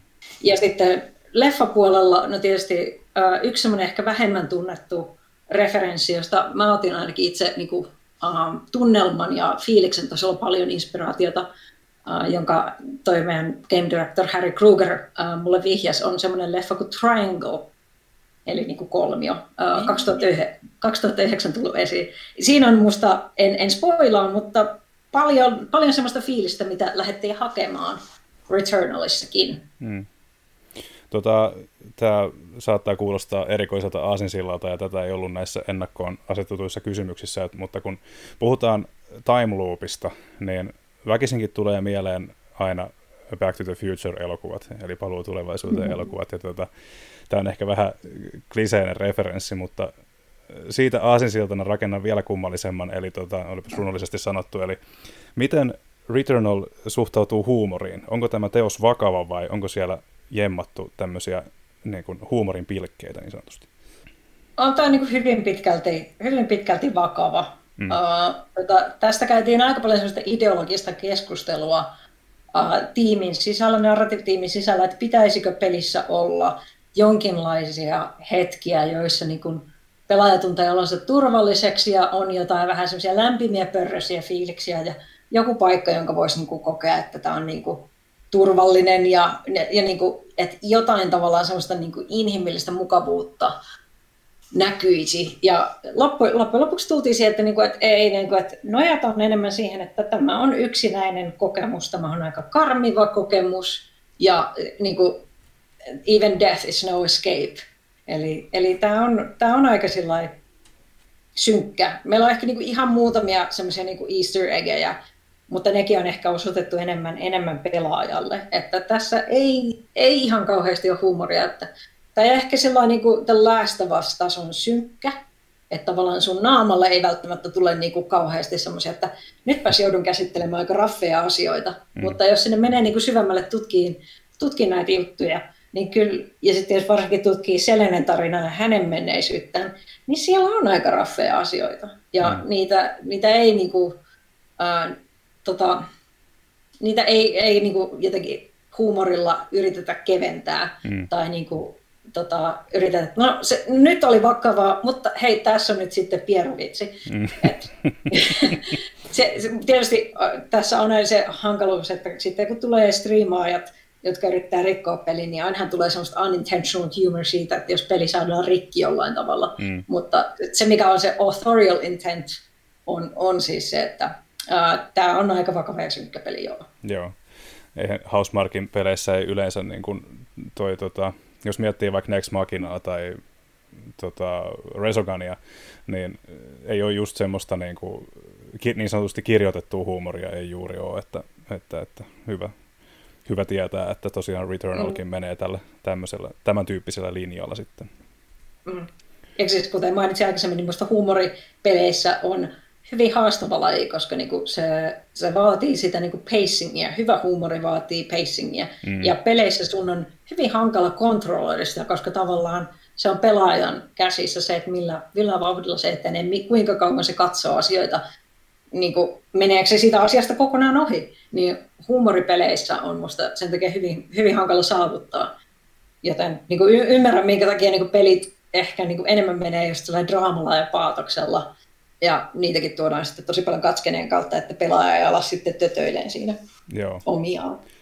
Kyllä, ymmärrän, ymmärrän kyllä hyvin tämän myöskin. Se on just se huumori, on, koska se on niin semmoinen käsite, että se on niin, se, ihmisillä on niin erilainen käsitys siitä asiasta, että just jos sitä yritetään tuoda peleihin, niin se on just monesti helpointa tuoda katsiinien kautta, koska ainakaan silloin siinä ei ole mitään muuttuvia tekijöitä. Niin, mm. niin tota, Roguelikeissa niin se on taas, kun se skenaario vaihtelee niin paljon, niin just on todella hankalaa sit kirjoittaa semmoista, joka niinku, ö, mm. uppoisi kaikkiin niin sanotusti. Mm. Mutta toisaalta nyt kun vähän puhutaan huumoripeleistä, niin mä otan sen detourin ja suosittelen siis ehdottomasti kaikille muista kaikkien aikojen parasta huumoripeliä, mikä on Untitled Goose Game. niin kuin, se on kyllä. Siis se on, ja siis se, se onnistuu tekemään sen pelaajan interaktion kautta, mikä on vielä niin kuin, siis mä, mä, mä olin, se oli taas näitä hetkiä, kun peli, pelitekijän pitää ottaa sellainen hattu kädestä, kumartaa tekijöitä ja sitten syödä se hattu, on vaan niin iloinen ja vihainen, että tämä peli tehtiin.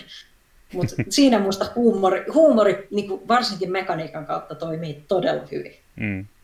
Se peli myös aiheutti parhaimman, mitä ihmettä sä oikein teet hetken meidän talossa, kun mä pelasin sitä ensimmäistä kertaa. Ja vaimo käveli huoneeseen juuri siinä kohtaa, kun olen hanhena onnistunut ehdottaa tältä lapselta tiputtamaan hänen silmälaksinsa. Ja lapsi siinä maassa sitten ryömii yrittää etsiä laseja. Ja mä seison sen vieressä ja vaan honk, honk, honk. Vaimo kävelee juuri sillä hetkellä sisään, ei tiedä mitä on tapahtumassa tai mikä peli on kyseessä. Ja vaan pitkä hiljaisuus. Niin kato, nyt se synnyttää oikean elämän huumoria myös. Mm. Se oli hienoa. Kyllä. Honk. Kyllä, vielä, vielä tota, tässä on tunti täynnä, mutta vielä pari kyssäriä. Mä en ole itse asiassa varma, keneltä nämä on, mutta ne sitten seuraavaksi.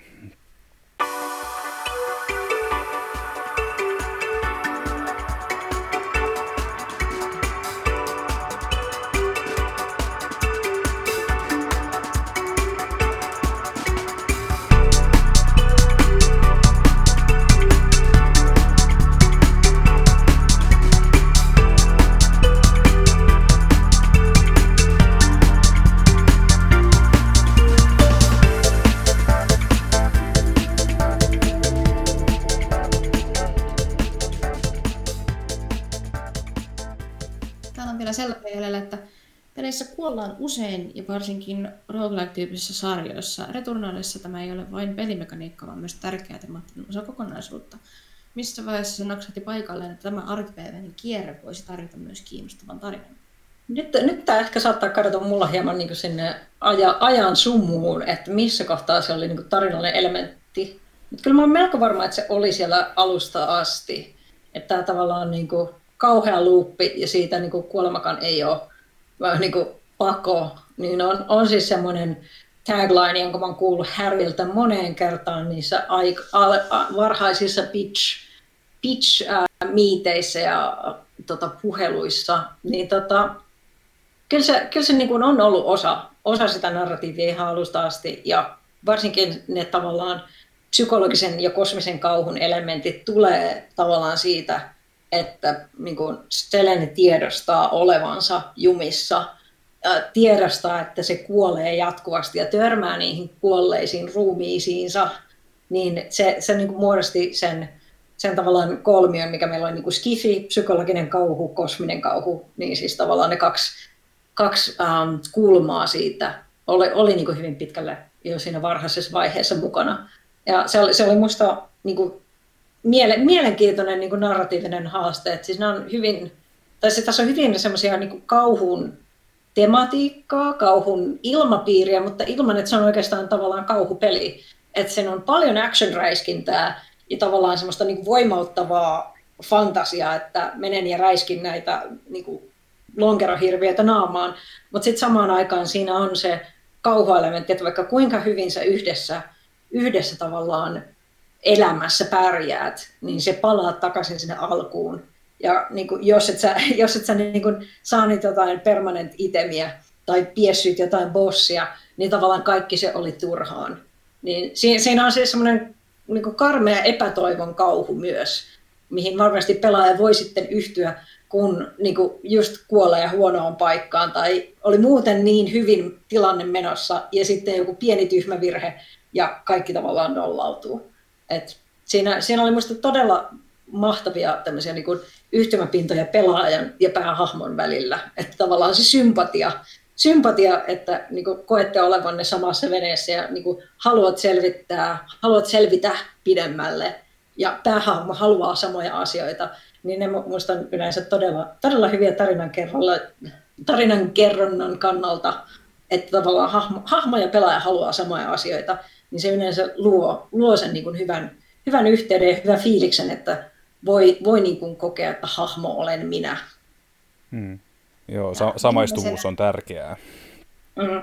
Samaistuvuus, se, se oli se sana, mitä mä hain. Kiitos. kiitos, kiitos. Siis, tätä käy, kun tekee työkseen sanoja, ja sitten on huono sanoissa. Niin kuin, I do words. I do words good. Onko se joutunut koskaan lainaamaan CMXn biisiä silleen, että miten vihaankaan puhetta sanoja, vihaankaan kirjoittamista? Tuleeko ikinä semmoisia tilanteita? Ah, jaa, toi, toi kuulostaa hyvin samaistuttavalta.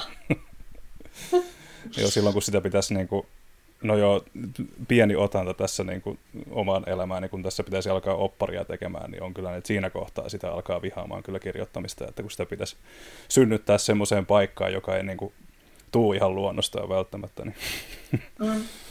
Ja on siis semmoisia kohtia, niin kuin, että devauksen alkuvaiheella kaikki, mitä pääsee kirjoittaa, mahtavaa niin kuin neroa, mm. parasta ikinä, mitä olet tuottanut. Ja sitten loppuvaiheessa, kun joku pyytää, että hei, voitaisiko me eriyttää nämä kaksi niin kuin, uh, tota databank entry, että me ajateltiin, että olisi kivempi, jos näillä olisi niin kuin erit, mutta sä olit laittanut nämä samaan, ja sitten mä se tarkoittaa, että mun pitää kirjoittaa uusi databank entry tyhjästä, ja sitten sit niin pitää vaan niin kuin istuttaa itseänsä tuoliin ja hakata päätä läppäriin tai näppäimistöön ja olla sellainen jotain sanoja nyt. Ja sitten sitä vihaa niin paljon sitä asiaa, mitä teki todella mielellään niin kuin vielä pari kuukautta aikaisemmin. Mm.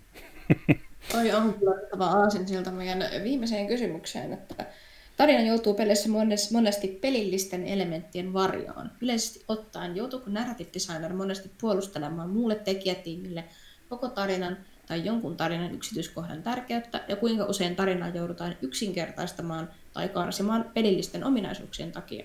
Mulle tuli tästä mielikuva siinä, että kun joutuuko puolustelemaan muulle tekijätiimille koko tarina, ja sitten jos se tarina on niin kuin satoja, satoja sivuja, niin olisi hauska tilanne siinä, että sä selostat sen niin kuin vuorokauden aikana, ja sitten, että no niin, oletteko tyytyväisiä? Sitten, Joo, mm-hmm. okei, okay, tehdään. Joo, siis kyllähän siis ää, enemmän ehkä just sellainen tarina voi kärsiä semmoisesta, niin kuin, ei edes tarkoitettu välttämättä, että tarina kärsisi, mutta siis sillä leikattiin kokonainen leveli ää, tai poistettiin kokonainen feature. Ja sitten olit rakentanut sen tavallaan narratiivisen designin, että niin kuin tämä yksi, yksi niin kuin todella tärkeä pilari on, että meillä on tämä, tämä järjestelmä, meillä on tämä kananhoitojärjestelmä ja ihan täysin aito esimerkki, kananhoitojärjestelmä. Ja hahmo, hahmo on kananhoitaja. Ja nyt te viette mun kananhoitojärjestelmän, niin mun pitää kirjoittaa kaikki uusiksi. Mm. Et en, enemmän se just ehkä, niinku, että ei välttämättä aina edes karsita puhtaasti tarinasta, vaan muutokset ihan vaan sen pelin designiin vaikuttaa siihen. Eli niinku, että aa, niinku, me, me, me lisättiinkin tämmöinen ase. Mä, mä olen kirjoittanut, että niinku, tässä maailmassa ei ole niinku, miekkoja, että miekat on myytti tiedätkö kuinka paljon mun pitää kirjoittaa uudestaan nyt, kun sä lisäsit sen miekan sinne sittenkin. Aika Tämäkään ei ole aito esimerkki. Mutta siis tä- tä- tällaiset on yleensä, yleensä se, tota, ehkä ne isoimmat ongelmat tarinalle. Mm. Ja sitten varsinkin, jos niinku tehdään jotain monimutkaisempaa, mystisempää, monitulkintaisempaa tarinaa, kuten ehkä Returnal, niin siis se, että onnistuu kommunikoimaan sen tarinan muulle tiimille ja siinä muodossa, kun se ei vielä ole mitään muuta kuin paperilla ja ehkä joku mood-video ja jotain konseptarttia, niin se, se, on, se on haastavaa ja sitten yrittää pitää tavallaan kaikki siinä samassa visiossa, kun haetaan sitä oikeaa niin kuin atmosfääriä ja tunnelmaa ja tiettyä tyyliä. Et mun suosikkiesimerkki itse asiassa tästä on tuolta kontrollin ajoilta, kun pohdit, siis Control ihana tämä uusi kumma, mitä musta saisi näkyä enemmän peleissä. Mutta uuskumma on hyvin hankala genre selittää ihmisille, jotka ei ole niinku uuskumma faneja, että mikä on oikea kumman ja outouden taso. Ja mä muistan, kun meille tuli designerit kysymään, että hei, me tarvittaisiin joku niinku tapa, että millä niinku pelaaja saa esineitä. Ja sitten me niinku palloteltiin sitä kaksi ja sitten ne niinku esitti, että no eikö sieltä niin kuin voisi tulla vaikka seinästä semmoisia niin käsiä, ja sitten ne, kädet niin kuin pitelee niitä asioita. Ja sitten me niin narratiivitiimissä niin huokaistiin syvään ja oltiin sellainen, niin että tämä ei ole se oikea outouden taso. Ja me niin oltiin että se on vähän liian niin kuin Harry Potter, se on vähän liian niin kuin goottinen, että varsinkin meidän arkkitehtuurityyli oli niin kuin enemmän brutalismi, ja brutalismiin ei kuulu, että niin kuin seinästä tulee niin kuin niin kuin edes ähm, semmoisia niin asfalttia, kuin, mikä se on se, concrete, mikä se on? Siis, mikä se on siis asfalttia tai betoni, betonia. Betoni. Mm. Niin, että ei tule betonikäsiä. Et, niin kuin brutalismiin kuuluu sellaiset isot, suorat, siistit linjat, ei mitään orgaanista. Niin siis se, että ensinnäkin sieltä tulisi kädet, oli ne sitten orgaanisia tai betonisia, niin se ei sovi siihen artstyliin, ja se ei sovi siihen kumman tyyliin, koska sitten se on sellainen, että kun tavallaan idea oli myös, että oldest house vanhin talo on niin kuin tietyllä tapaa ehkä vihjattiin elävä tai tietoinen tai ainakin semmoinen, joka antaa ehkä jonkinlaista indikaatiota, että siellä on niin kuin sen omat piirit, jota se pyörittelee ja se ei välttämättä edes välitä ihmisistä. Niin mistä nämä kädet tulee? Ketä ne palvelee? Liittyykö ne kädet joihinkin tyyppeihin, jotka on jäänyt vaikka sinne seinien väliin kiinni? Ja jos ne olisi jäänyt sinne kiinni, niin miksi ne ojentelisi sulle esineitä? Niin, kun me yritettiin niin selittää, että niin kuin, se on niin kuin uuskumman tarkoitus on niin kuin herättää kysymyksiä pelaajasta, miksi näin tapahtuu. Mutta sitten niin kuin, ne kysymykset ei voisi johtaa sellaisiin paikkoihin, mitkä niin kuin aiheuttaa sellaisia väärän kaltaisia outouden tunteita. Että meillä ei ollut mitään semmoisia niin mystisesti seinässä eläviä entiteettejä, jotka ojentelee sulle asioita. Ja se ei sopinut siihen niin artstyliin, että se olisi enemmän semmoinen Harry Potter whimsical fiilis, eläviä niin kuin tauluja, eläviä niin kuin tämmöisiä niin kuin kaunotar- ja kulkurityylisiä eläviä huonekaluja. Se ei ollut niin se oikea kumman taso, mitä haettiin. Ja tämä, meillä meni todella pitkään niin yrittää selventää muulle tiimille, että mikä on se oikea kumman taso. Ja tästä käytiin paljon keskusteluja. Et se, se niin kuin, tyylin kommunikointi muulle tiimille, että vaikka ne ei välttämättä ymmärtäisi tarinaa tai ne ei jaksa lukea sitä koko maailma, maailma tota, raamattua läpi tai niin kuin, ei, ei niillä ole aikaa lukea kaikkia meidän ää, käsikirjoituksia läpi, niin ainakin niiden pitäisi ymmärtää, että mikä on se tavallaan se tyyli. Ja sen takia niin kuin narrative designerin duunissa iso osa on sitä, että kommunikoidaan muun tiimin kanssa, katsotaan, että mitä ne tekee, annetaan palautetta ja pidetään huolta, että ne tavallaan tekee, tekee siihen maailmaan visioon sopivaa kamaa.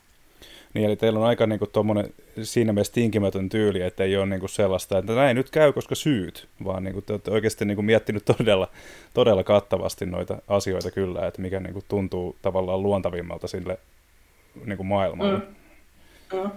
Onne, onneksi sitten tavallaan niin näissä oudoissa peleissä, niin vaikka viime hetkellä tulee semmoisia muutoksia, joihin ei sitten ehdi enää reagoida. Että, sitten sillä että en ehdi enää kirjoittaa niin jotain hienosti orgaanisesti maailmaan sopivaa, eikä semmoista töksähtävää, että no tämä nyt on olemassa koska. Ää, niin joskus on niin kuin ehkä hienompaa vain jättää asioita selittämättä. Mm. Ja sitten niin pelaajat on sellainen, että niin kuin, ne löytää jonkun mystisen yhteyden, niin kuin, että ahaa, että tätä ei ole mainittu missään, mutta sitten jos katsot niin kuin uuden kuun aikaan käynyt vasemmalle ja katsot tuohon suuntaan, niin siellä näkyy ihan samanlainen siluetti, joten tämä olisi ennustuksen mukainen ja tarkoituksellinen elementti. Ja vitsi nämä deva, devaajat on neroja. Ja sitten vaan sellainen, oh hiljaa, älä sano mitään niin. Niin kuin, mahtavaa. Ymmärsit aivan oikein, mitä tarkoitin. Joo, Et joskus on niin kuin, parempi vain jättää selittämättä, kun yrittää niin kuin, tunkea kaikki loogiseksi järjestelmäksi. Ja viime hetkellä et välttämättä vaan ehdi. Mm. Toi kuulostaa niin kuin, tota, loppuviimeinhän toi kuulosti täysin loogiselta, jos miettii 8 Nintendo-maailmaa vaikka Castlevania 2 osalta. Et seiso just tässä kohtaa seinää, käänny vasemmalle ja paina selektiä ja valitset tämä punainen kristalli juuri oikealle hetkelle ja kas tulee tornado, joka poimii sinut ja vie sinut seuraavaan paikkaan. Niin juuri näin me sen tarkoitimme. Niin kuin, mm. Ja sitten sit joku, jossain niin kuin sisäisessä device-läkissä on sellainen, kuka jätti sen debug-toiminnon tonne vielä? Eikö sä poistanut sitä sun Haxor tota, teleport-toimintoa, kuka jätti sen tornado sinne? Ja sitten ollaan vaan kaikki sillä, mm-hmm, joo, tarkoitettiin, hyvin löydetty. Awesome. joo, äh, olipas, tässähän, tässä tota, niin on kyllä tullut paljon, paljon tota, niin, niin, mielenkiintoista tietoa Returnalista. Ja, tota, mua itse asiassa jos ei aikaisemmin ole harmittanut, että PS5 omista, niin nyt se harmittaa vielä enemmän, koska aspektit tähän peliin liittyen, mitä tässä on juteltu tässä tunnin aikana, niin kyllä, kyllä tämä alkaa tuntua pikkuhiljaa todella vahvasti omalta jutulta. Niin, niin tota, saapa nähdä, koska itse pääsee tämän kimppuun, mutta täällä on onneksi toimituksessa on jäseniä, jotka sitten ehkä voivat kertoa kertoa meille, että, ja veistä, veistä haavassa kääntäen, että kuinka, kuinka hieno kokemus tämä Returnal sitten on, mutta on todella, todellakin jännä, jännä nähdä sitten, että miten tämä kaikki konkretisoituu sitten ruudulle loppuviimeen, kun mm. ohjaimen käteen saa. Mm. Ja sehän se jännitys on, että meillä on kaikki nämä hienot tarkoitukset, ja sitten siihen tulee pelaaja, joka sitten ymmärtää asiat ihan eri lailla, ja sitten se on, se on todella se on todella mielenkiintoista, että kun ollaan niin lähellä julkaisua ja aletaan kuitenkin nähdä jo niin kuin ennakkoteorioita ja traileripoimintoja ja uu, mä spottasin tämän referenssin ja tämän hahmon nimi on nämä ja trophy mainittiin nämä, että miten niin kuin pelaajat tulkitsee asioita. Ja varsinkin tässä pelissä, kun se on tarkoituksella monitulkintainen, että me ei olla haluttu antaa suoria vastauksia mm. tai edes niin kuin, antaa mitään sellaista, että tämä on se kanoninen oikea niin kuin, tulkinta ja muut ovat sitten vaan fanfictionia.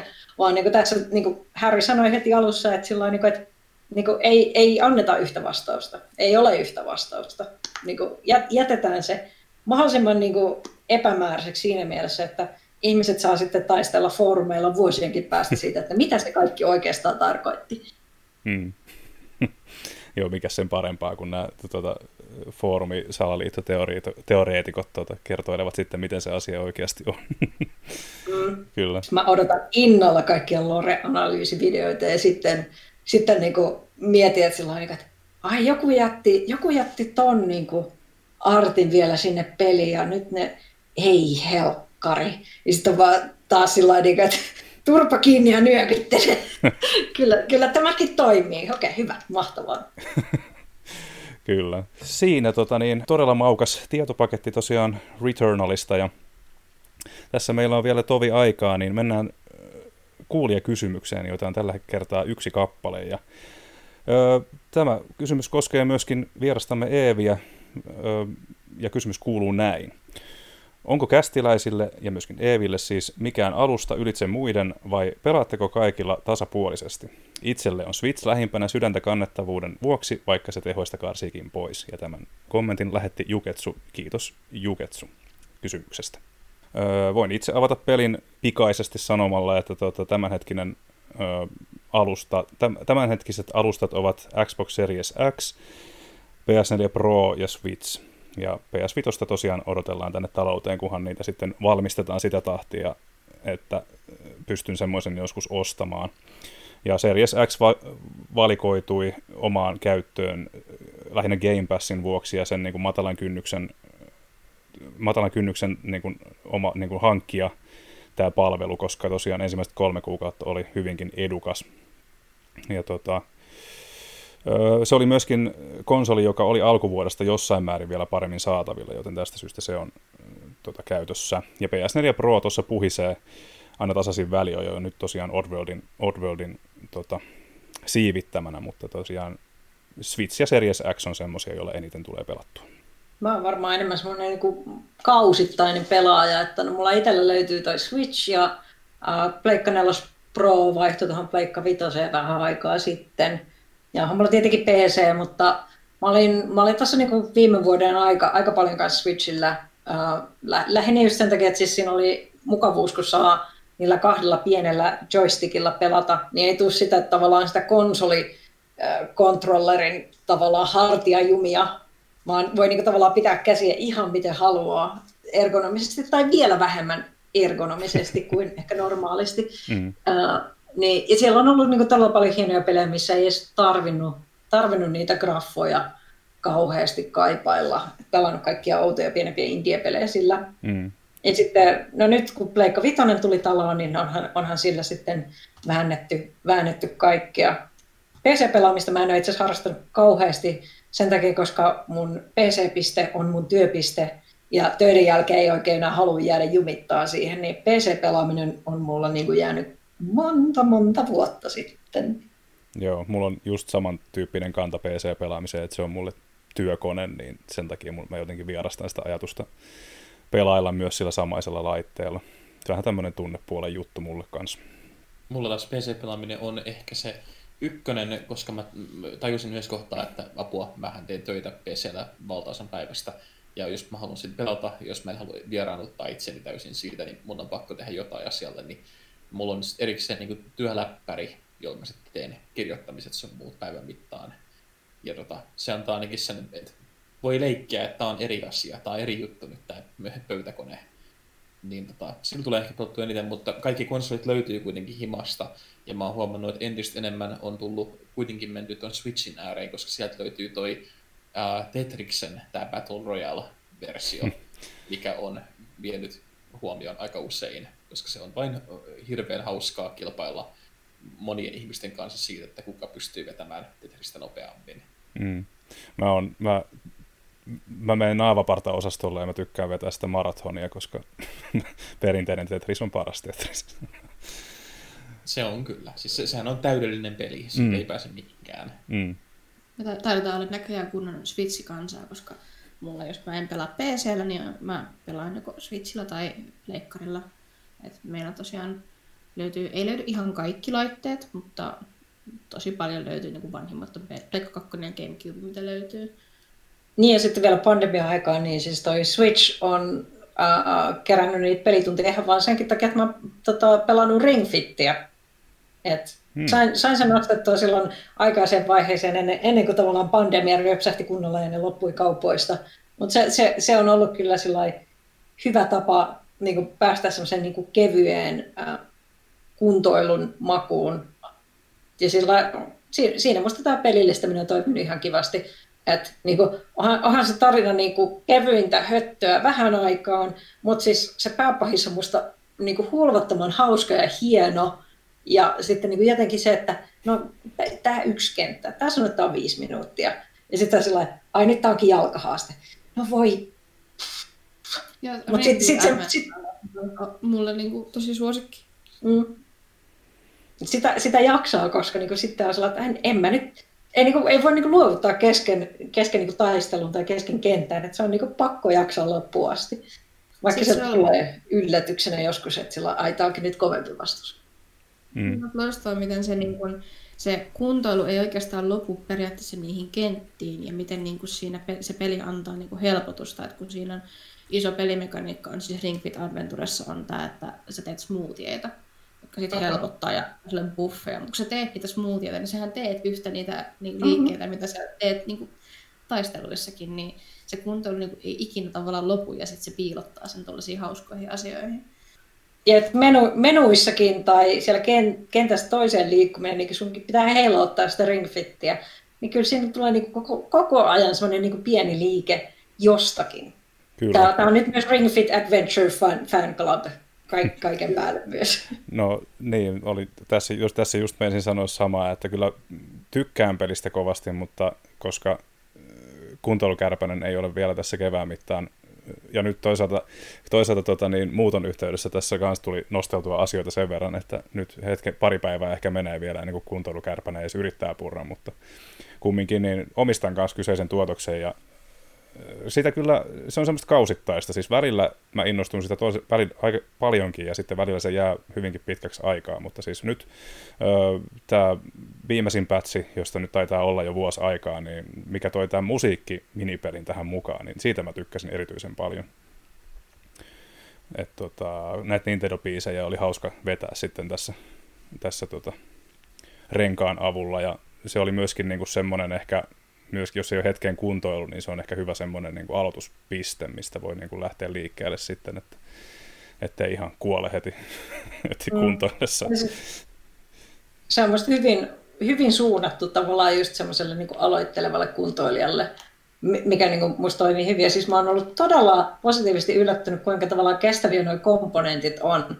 Mä ajattelen, että onko tämä nyt taas semmoinen muovihöttö, joka on vuoden päästä sitten rikki, mutta ei ole niin kuin, edelleen antaa yhtä paljon vastusta tuntuu, että kun aikaisemminkin ehkä niin kuin palat on hajoillut, niin mä, mä oon ollut todella tyytyväinen kyllä siihen. Mm.